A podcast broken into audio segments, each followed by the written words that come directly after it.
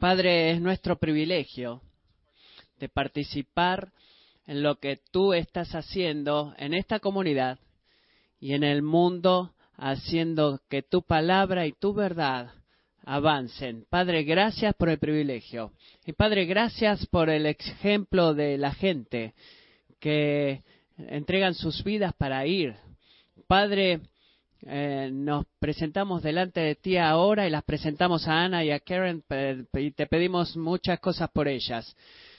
Pedimos por tu protección, que tú las protejas mientras van, que las guardes, que las rodees, que estés con ellas. Padre, también oro por provisión mientras van, por provisión financiera, oro por provisión espiritual, por sabiduría mientras interactúan con los huérfanos, las tías y el equipo de trabajo. Oro por sabiduría mientras caminan hacia una cultura diferente y un pueblo diferente, con una lengua diferente. Padre, oro de que tú les des poder por tu espíritu. Llénalas con tu espíritu, Señor, de que ellas puedan proclamar tu palabra, tu evangelio, diariamente entre los niños, entre las tías, por sus vidas y por las doctrinas. Padre, dales eh, buenos éxitos mientras van. Padre, Ana ha preparado mensajes que tú le has dado a ella y oro que tú guíes esos mensajes y que lleguen a los corazones y traigan vida a las personas que lo escuchen. Oro, Padre, que esta sea una experiencia transformadora para ambas, que ellas puedan decir que vieron a Cristo caminando con ellas y tocando vidas y cambiando vidas, y que fue su gozo haber ido en su nombre. Padre, protégelas, rodéalas, bendícelas y que sepan, eh, puedan sentir tu confort y tu paz en cada paso que den. Y Padre, ahora cambio a orar por nosotros el día de hoy cuando escuchamos tu palabra. Padre, tú sabes que este tema, el tema en tu palabra acerca del divorcio, no es un tema fácil. Cada uno de nosotros ha experimentado dolor eh, mientras hemos estado tristes con personas o escuchado historias en donde las vidas han sido afectadas, los corazones quebrantados. Así que Padre, pido que tú nos des gracia Oro de que tú nos protejas, que ninguno esté bajo ningún punto de condenación, porque hay perdón en Cristo. Señor, abre tu palabra a nosotros y como seguidores ayúdanos a seguirte a ti. En el nombre de Jesús. Amén. Bueno, si tienen sus Biblias, los invito a ir al, Evangelio de San Marcos, capítulo 10 Marcos capítulo 10.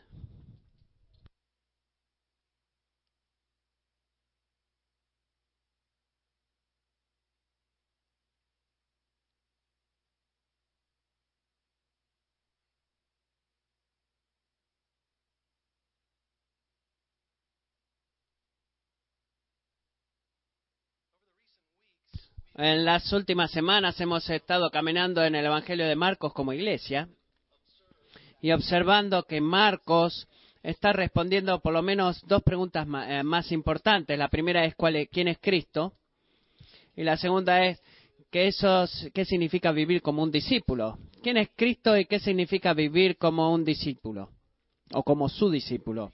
Y si ustedes leen las palabras de Marcos cuidadosamente y honestamente, creo que ustedes van a estar de acuerdo conmigo de que Marcos eh, en realidad Dios hablando a través de Marcos, nos trae desafíos radicales, que son radicales.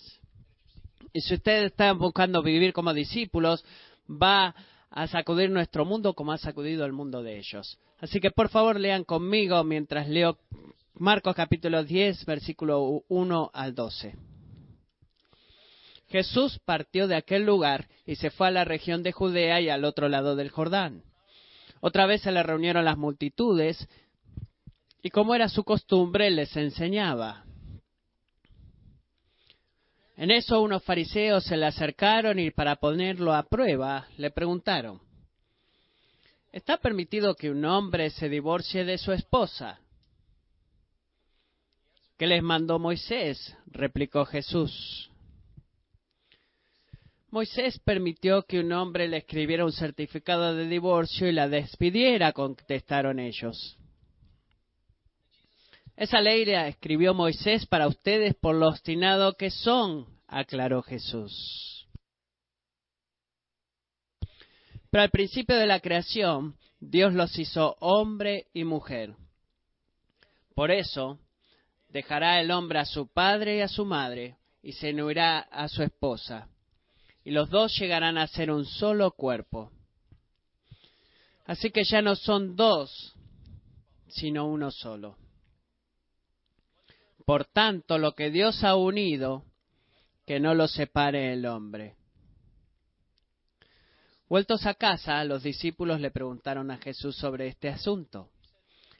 El que se divorcia de su esposa y se casa con otra, comete adulterio contra la primera, respondió.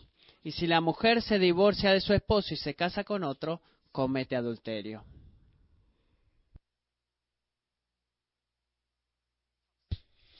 Eh, cosas difíciles, cosas duras, pero mientras caminamos a, través del Evangelio según San Marcos, vemos cosas duras, vemos cosas que Jesús ha dicho, por ejemplo, de que si alguien quiere ser el primero, debe ser el último.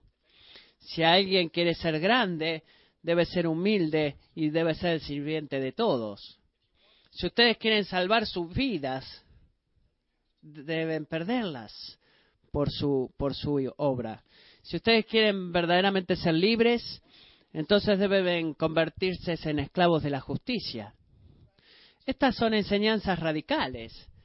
Y luego, la enseñanza radical fueron radicales en esa época y en esta época también. Y dentro de estas enseñanzas radicales llega el tema del divorcio y el matrimonio. Si ustedes no creen que el divorcio y el matrimonio son temas calientes en la sociedad de hoy, ustedes no han visto los medios, ustedes no han escuchado las noticias, lo son y quiero decirles que hay muy pocos eh, temas con un impacto tan grande en nuestras vidas que este tema del divorcio y el matrimonio. John Piper dice que el divorcio es incluso más traumático que perder una esposa o un padre dice que la muerte es un pago limpio, pero el divorcio es un dolor, un dolor sucio. Y la mayoría de nosotros, lamentablemente, estamos familiarizados con alguien que ha caminado por el trama y la tragedia del divorcio. Y ver los, afectos, eh, los efectos perdón, en sus vidas y entre, en sus hijos, que, los hijos que están envueltos en el divorcio de esa pareja. Así que por más y más razones creo que es crítico que tengamos una visión de la escritura cuando nos enseña acerca del divorcio y del matrimonio y ver lo que Jesús tiene para decir. Ahora, antes de que se sean tentados a pensar que estas palabras no aplican a ustedes porque son solteros quizás y no planean estar casados, o están casados y no planean divorciarse, o son solteros y no plantean eh, no planean casarse, divorciarse, déjenme decirles por qué estas palabras se aplican por cada uno en este cuarto, por lo menos seis razones. La primera, estas palabras fueron habladas a una multitud de hombres, mujeres, eh, casados, solteros, cristianos y no cristianos. Así que pienso que aplica a todos nosotros en este cuarto también.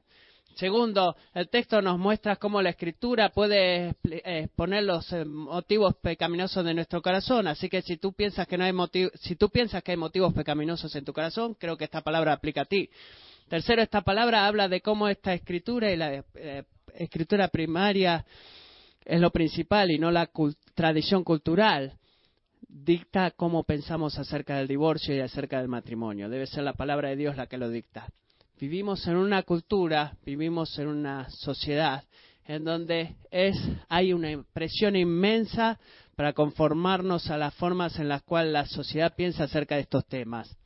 Y si no tenemos cuidado, vamos a caer en ese molde, en, esa, en ese ambiente que respiramos.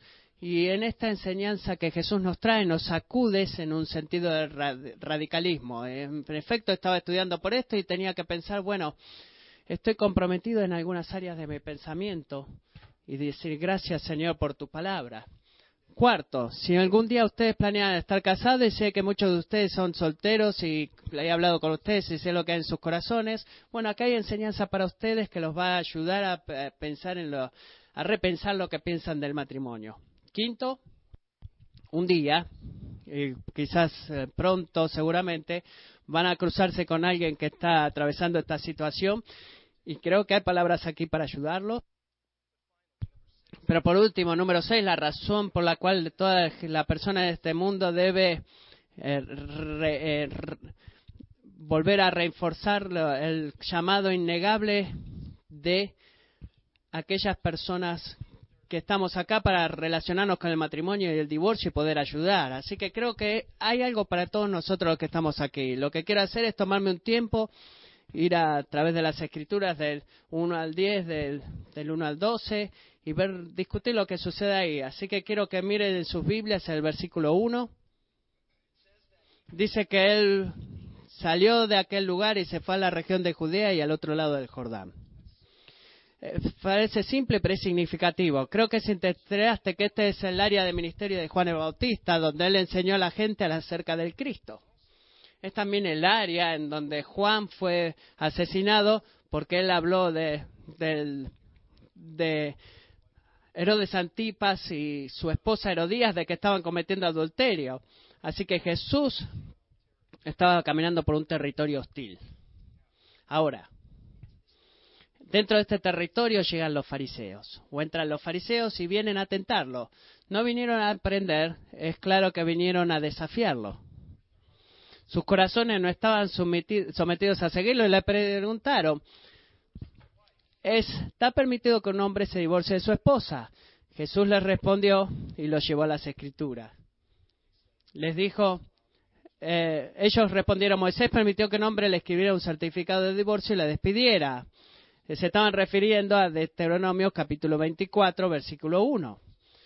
Cuando Moisés eh, le instruyó al hombre de, de escribir una carta de divorcio y dársela a su esposa, y como darle los caminos para poder, los papeles para poder irse. Sorpresivamente, en esos días el divorcio era fácil y era común, desafortunadamente. Enseñanza rabínica estaba dividida en dos y eh, una enseñanza era más conservativa y la otra era más liberal.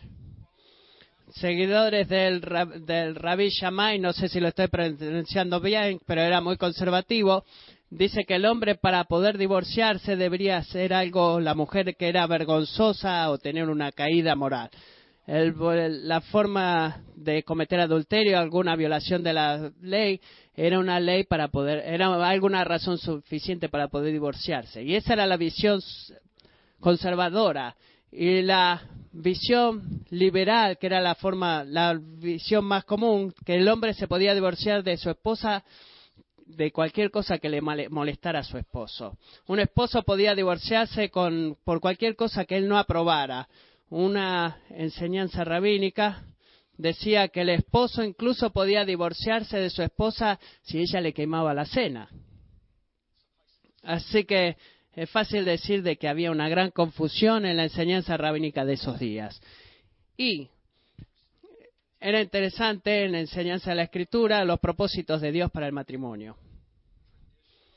la enseñanza tradicional en, cerca del matrimonio y el divorcio era acerca de una ganancia personal basada en la imaginación humana. La ganancia humana y imaginación personal. ¿Les suena familiar eso?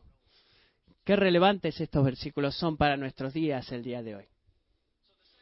Así que el tema es que Jesús está enseñando y vienen los fariseos a testearlo y lo vinieron a probar. Entonces, en los versículos 5 al 9, amo la respuesta de Jesús. Creo que son ambas, radical, pero brillante también. Dice, eh, debido a la dureza de su corazón es que él escribió este mandamiento. Jesús le empezó a mostrar a ellos la dureza de su corazón y el efecto pecaminoso en los que ellos pensaban y actuaban acerca de este pasaje. Jesús y Dios enseñó algo de muy radical acerca del matrimonio y el divorcio, que lo que ellos pensaban solamente escribir una carta de divorcio. Dice que Dios fue el que diseñó el matrimonio, fue Dios el que unió a la gente. El propósito desde el principio fue de que el esposo y la esposa se convirtieran en uno hasta la muerte, hasta que la muerte los separara. No deberían vivir más como dos, sino como una carne. Eh, la unión de la cual Jesús está hablando es una unión de pacto, un pacto de unión entre, entre ambos, pero también Dios uniéndose. Jesús lo hace claro esto, que fue Dios el que los unió. Dios fue el que diseñó el matrimonio. Dios fue el que estaba interesado en hacer que eso sucediera. Entonces no era algo simplemente de la elección del hombre. Dios está envuelto en esa, en esa relación. Ahora, es increíble e interesante ver que Dios usa esto para ilustrar uno de los, más, de los temas más grandes de la Escritura como su obra redentora. Y lo vamos a ver cómo lo hace. Pero temprano en la Escritura, Génesis capítulo 2, él ya había empezado las verdades de esta historia redentora. En Génesis capítulo 24, él habla acerca de Abraham mandando a alguien a buscar una esposa para su hijo. La historia de Dios enviando a su hijo para buscar una novia es parte de la obra redentora y es increíble que Dios a través de la escritura habla de la historia redentora y usa el matrimonio para describir eso. Así que el propósito del matrimonio del principio es literalmente conectado con nuestra demo, eh, historia demostrada de Dios de la redención. Y lógico, esto eh, voló en la, eh, le sopló en el rostro a los líderes religiosos de ese día y ni hablar de la cultura romana de esos días, que eran como moscas en el rostro y lo es para nuestra cultura el día de hoy. Finalmente, versos 10 al 12, en algún punto después, Jesús estaba solo con sus discípulos, las multitudes se habían ido y le preguntaron en privado acerca de este tema. Y él reafirmó la enseñanza radical que él tenía, que dice, cualquier, el que se divorcia de su esposa y se casa con otra comete adulterio contra la primera, y si la mujer se divorcia de su esposo y se casa con otro, comete adulterio. Esto es un tema difícil, es una verdad difícil para entender, pero a menos que nos perdamos la gracia de Cristo. Otro punto aquí para traer en la conversación es que, de acuerdo a la enseñanza judía de esos días, una mujer podía cometer adulterio, no podía cometer adulterio contra su esposo, otro hombre no podría cometer adulterio contra otro hombre este, eh, este, acostándose con la esposa, pero el hombre podía cometer adulterio con una mujer soltera, por ejemplo.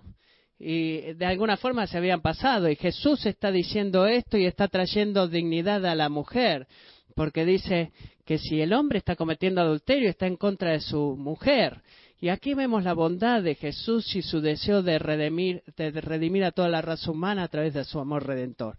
Así que esta transición, hay algunos puntos importantes. ¿Cuáles son los puntos para llevarnos de este texto? Lo primero que quiero decir es que si tú estás siendo afectado por el pecado del divorcio personalmente y tú sabes el dolor y el sufrimiento de eso, sabe, nadie sabe más y conoce o se preocupa más por ese dolor que Jesucristo mismo. Y si tú has caminado por el divorcio, no existe condenación a ti, en ti, porque en Cristo todo pecado es perdonado, así que ese pecado también. Que no haya condenación aquí en este lugar, en esta mañana. Si tú has puesto tu fe en Jesucristo, tú eres perdonado. Si tú estás aquí y tú no estás seguro acerca de tu fe en Cristo, o si tú, te preguntas en dónde te encuentras en cuanto a tu fe en Cristo, quiero invitarte a considerar que Él es el pastor que está dispuesto a mostrar su amor por ti, que te invita a venir y experimentar su amor y su perdón. Pero tú debes, como discípulo, poner tu fe en Él. Así que primero quiero que todos sepamos que no hay condenación para aquellos que están en Cristo. Segundo, como discípulos somos llamados para seguir a Jesús en términos de su punto de vista del divorcio. para el cristiano. La tradición y la cultura no deben ser los dictadores de la forma en que vemos la vida. No, no respiremos eso en el mundo, en el ambiente a nuestro alrededor. Debemos tener cuidado de resistir eso. Vivimos en una era en la cual hay cientos de diferentes entendimientos de cómo el matrimonio debe ser y la mayoría de las veces de por qué el divorcio está bien. Vivimos en un lugar también en donde hay vidas quebrantadas, sin mencionar testimonios de Cristo. Eh, el testimonio de Cristo siendo eh, destruido. Somos discípulos de Cristo para seguir su enseñanza completa acerca de este tema. Una de las cosas que debemos ver, otras partes de la Escritura no deben ir ahí, sino que los voy a llevar a través de eso. Lucas 16, 18. Dice, todo el que se divorcia de su mujer y se casa con otra, comete adulterio. Y el que se casa con la que está divorciada del marido, comete adulterio. Mateo 19, 9. Pero yo les digo que cualquiera que se divorcie de su mujer, salvo por infidelidad, y se case con otra, comete adulterio. Primera Corintias 7:10. A los casados instruyo no yo, sino el Señor, que la mujer no debe dejar al marido, pero si lo hace, debe permanecer sin casarse o reconciliarse con su esposo, y el esposo no debe divorciarse, divorciarse de su esposa, perdón. Primera de Corintias 7:15. Sin embargo, si el que no es creyente se separa, que se separe. En tales casos, el hermano o la hermana no están obligados. En resumen, excepto en casos de inmoralidad sexual que autorizan a dejar a la esposa, creo yo que está prohibido por la palabra de Dios, y no es el diseño de su propósito para el matrimonio de que exista divorcio. Pero creo, personalmente, lo que resume mejor esto para mí es Malaquías 2.16 que dice, porque yo detesto el divorcio. Dios detesta y odia el divorcio. Por favor, noten en esa escritura que no dice que Dios odia a aquellos que se han divorciado. Dios odia el divorcio. Creo que Él ve lo que ha sido quebrantado en el proceso del divorcio. Y por esa razón Él lo odia. Porque su deseo, Él desea tanto más de eh, mostrar su amor, su cuidado, su poder redentor a la gente, y Él puede hacerlo. Ahora, Mientras hablamos de estos en diferentes versículos, sé que hay un montón de preguntas que vienen a nuestras mentes. Muchos de, bueno, ¿y qué tal si, bueno, no tenemos todo el tiempo para ver de qué tal y qué, de ver todos esos qué tal y qué? Yo creo que cada caso es único y cada caso toma tiempo y debe ser muy considerado. No hay una receta para esto. No podemos eh, eh, poner que sin cuidado un, juicio sobre esto. Debemos aferrarnos a las intenciones de lo que la Escritura dice acerca de la enseñanza sobre el divorcio. Así que como seguidores de Cristo estamos obligados a ver lo que la palabra tiene que decir y seguir lo que la palabra tiene que decir acerca del divorcio. Tercero, como discípulos somos llamados para seguir a Jesús, para seguir el, punto de vista de Jesús sobre el matrimonio. Jesús en estos versículos nos lleva más al, nos lleva al plan original sobre el matrimonio. Él habla de Génesis capítulo 2, lo menciona. Dios dice que el hombre debe estar con su esposa y los dos deben ser una carne, convertirse en una carne. Es increíble para mí de que mientras entramos al matrimonio, Dios une al hombre y a la mujer juntos Recuerdo, algunos días antes de haberme casado, recuerdo como si fuera el día de hoy, porque eh, me, llegó hasta lo más profundo de mi alma. Eh, recortaba, eh, recuerdo estar en la tienda a comprarle un regalo a mi esposa y contarle de mi matrimonio, de la fiesta de bodas que estaba por venir, y ella dijo algo que me golpeó duro y creo que Dios permitió que eso me sacudiera. Y ella dijo, bueno, qué, qué chance que estás tomando, espero que funcione para ti. y pensé a mí mismo, eh, nunca, he, eh, nunca he hecho antes, no sé si sé lo que estoy haciendo. Y recuerdo estar parada ahí y podría ir a ese lugar, y estaba nervioso. Y decía, y dije, Dios, ¿qué estoy haciendo? ¿Qué estoy por hacer? No creo que haya sido una pregunta muy saludable, pero recuerdo el Espíritu de Dios deteniéndome en ese momento y diciéndome, porque estaba desesperado. Me dijo, hijo, ¿esta es la chance que tú estás tomando o es la elección que tú estás haciendo de hacer un pacto, una promesa de pacto? Y dije lo máximo que puedo hacer, estoy eh, tomando, haciendo una elección, estoy haciendo una promesa. Y él dijo, bueno, estoy contigo en esta promesa y tú vas a tener todo mi poder disponible como tu recurso, para el cual instantáneamente no era que estaba nervioso, dejé de estar nervioso, sino que me regocijé, que es muy bueno eso cuando te estás por casar. Pero recuerdo que el Señor me dijo, estoy contigo en la elección que tú haces. Cuando entramos en el matrimonio, Dios hace pacto con nosotros y creo que es importante recordar eso. Cuando tú entras en el matrimonio no es algo de dos, sino que son tres. Dios está con nosotros, Dios está ahí y Él tiene un propósito. Como discípulos somos llamados para seguir esto. Dios une al hombre y a la mujer juntos en matrimonio. No es acerca de la unión sexual solamente, sino que dos, si, si es eso, sino que se trata acerca de una promesa de pacto. una promesa de pacto es una promesa de unión, es una promesa de, de unir todas las cosas. El, el, matrimonio es una promesa de pacto. Pablo nos dice eso en Efesios 5 porque es a través del espejo del pacto matrimonial que Dios hace con su pueblo. Qué increíble es que el pacto de Dios haga pacto con Dios, prometiendo que te voy a dar mi nombre, nunca voy a nunca te abandonaré. Para recordar por un momento las noticias gloriosas del evangelio mientras habla del matrimonio.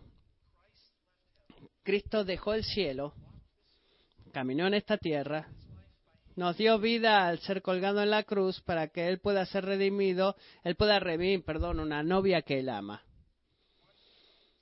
Una que Él ama y una que ha dado su espalda a Él.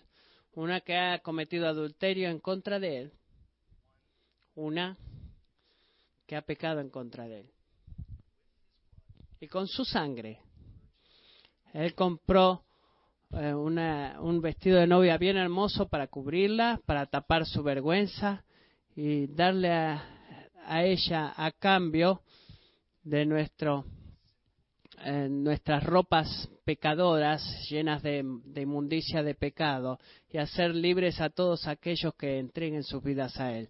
Y Él ha prometido sostenernos en sus manos y nunca abandonarnos. Dios no se divorcia porque lo arruinamos nosotros. La palabra de Dios y la promesa de Dios es que tú eres mía y voy a cubrir tu vergüenza. No me voy a divorciar. Qué increíble es eso. Cuando tú te levantas en la mañana y te das cuenta, bueno, le ha arruinado todo, adivina qué. La promesa de pacto de Dios sigue permanente para ti. Dios nos ha llamado a este pacto.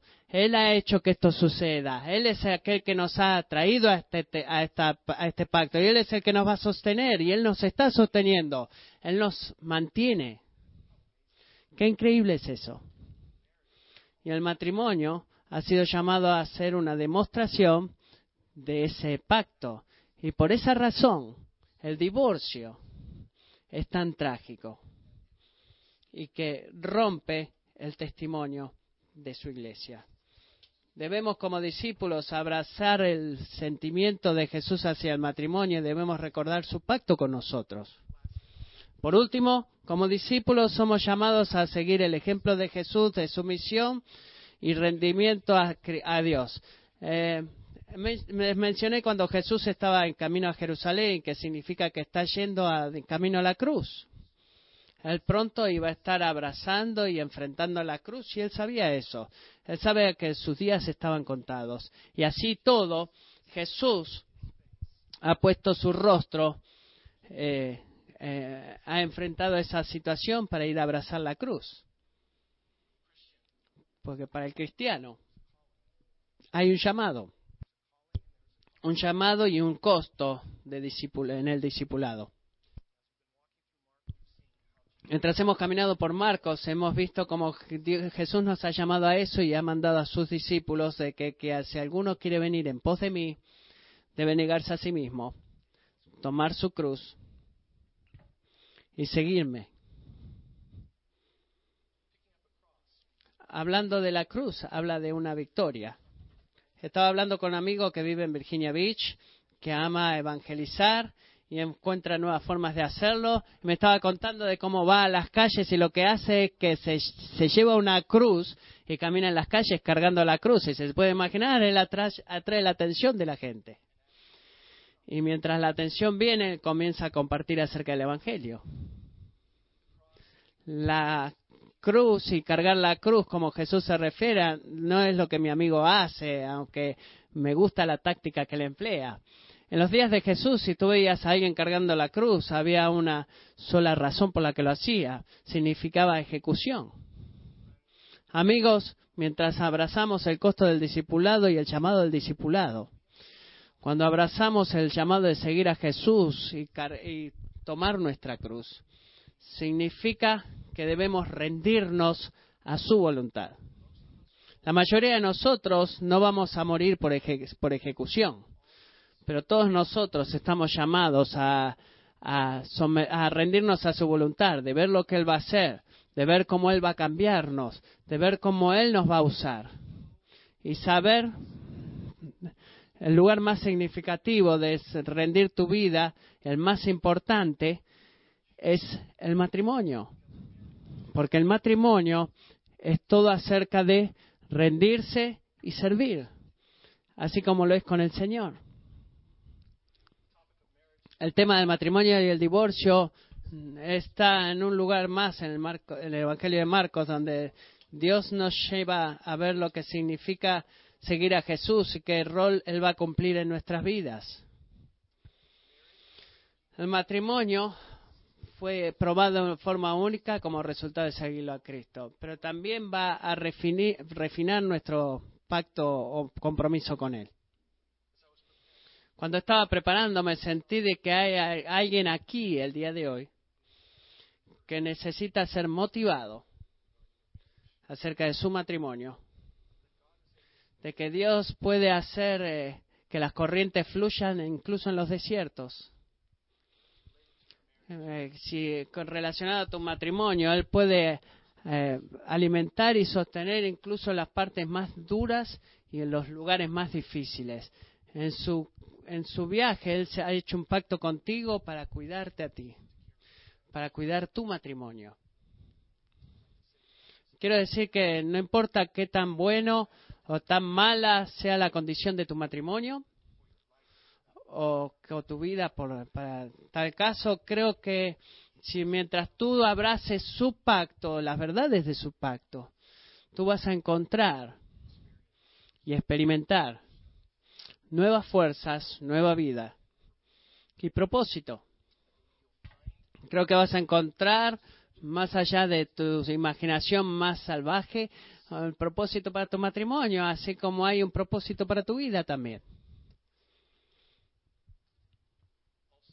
También, sin lugar a preguntas, el seguir a Jesús va a requerir sufrimiento, va a requerir un precio y va a llevar este, frustraciones y va a requerir fortaleza, resistencia, pero mientras confías en Él, mientras lo sigues, mientras lo abrazas, mientras lo miras, creo que Él va a llegar que haga que haya un cumplimiento, una recompensa y una y un gozo indescriptible, como dice Pedro. Y un día, un día, una recompensa inimaginable que ni siquiera podemos imaginar. Cuando un día estemos delante de Él cara a cara y Él diga, bien hecho, buen siervo y fiel. Eh, para terminar, quiero leer una historia, una historia verdadera de tú, dos amigos queridos que tuve el privilegio y tengo el privilegio de conocerlos. Eh, he cambiado sus nombres, David y Mary vinieron a nuestra iglesia cerca de 1990 como resultado de una invitación de unos amigos. Ninguno de los dos era cristiano. María había recibido la invitación de parte de su jefe y David estaba relocuente y él estaba planeado de dejar su matrimonio y su familia después del servicio de ese día. Ellos pensaron acerca de todo y luego me contaron de que pelearon camino a la iglesia y pelearon acerca de la iglesia ese día. David era un eh, hombre exitoso de la, de la Marina y Mary era asistente dental y sus dos pequeños hijos tenían y parecía ser el sueño americano ese matrimonio, pero eran miserables. Lo que era peor, que ambos habían tenido eh, razones para divorciarse. Ambos habían pecado contra el otro con adulterio y su matrimonio estaba cayéndose a pedazos. Vinieron a la iglesia ese día, el mensaje era acerca de los padres y habló del amor de nuestro Padre Celestial, de que Dios nos ama a pesar de nuestros pecados. David escuchó que Dios podía perdonarlo a él si él ponía su fe en Cristo. Y él recibió la palabra de Dios ese día y creyó que Dios le perdonó. Dios cambió a ambos corazones en ese día. Y recuerdo, mirando para atrás, que David y Mary ambos lloraban como niños. No sé si ustedes han estado cerca de marinos, pero ellos no lloran. David estaba llorando desconsoladamente. Las lágrimas, lógico, eran lágrimas de gozo, sintiendo por primera vez el perdón de Dios del pecado de ellos. a pesar que estaban determinados a terminar su matrimonio, Dios estaba determinado en transformarlo. Los años que siguieron vinieron a, fueron parte de mi grupo de comunidad y vi cómo Dios comenzó a poner de vuelta en su lugar la vida de ellos, su matrimonio, pieza por pieza. Vidas que estaban en su en camino a ser destruidas. El proceso no fue instantáneo, ni tampoco sin pruebas y lágrimas, pero Dios estuvo trabajando, eh, transformando sus corazones del uno hacia el otro y hacia sus hijos. Requirió eh, rearmarlos, empezar a entender primero el Evangelio, pero luego el propósito para su matrimonio y el llamado y la causa y el costo de seguir a Jesús. El año pasado David me contactó y estaba emocionado de escuchar de él y me llamó para hacerme, me estaba preguntando acerca de las misiones. Me estaba diciendo que él y Mary estaban bien y que ya no tenían más dos niños, sino que ahora tenían cinco. Eh, tenían con sus dos hijos habían adoptado dos niños de África y también habían adoptado un niño americano en Estados Unidos estaba maravillado, estaba manejando y tuve que tuve que eh, echarme a un costado prácticamente por las lágrimas que caían de mis ojos, porque he visto unas vidas que eh, se veía que iban a ser destruidas originalmente y ahora venía, se convertían en un hogar para los huérfanos cuando Dios puso sus vidas y las restauró. Tenemos un Dios que puede hacer lo imposible. Tenemos un Dios que puede redimir. Hay esperanza él hace pacto con nosotros.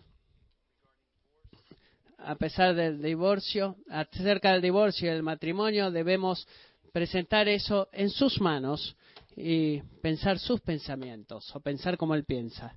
Oremos.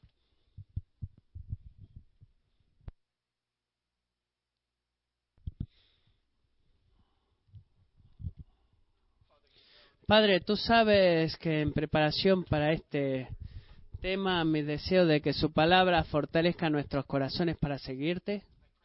Oro, Padre, por gente que está luchando en cualquier área de la cual he hablado. Oro, Padre, de que ellos puedan venir a ver tu poder, tu fuerza, tus propósitos y que van a prevalecer mientras nos rendimos y te seguimos a ti y confiamos en ti.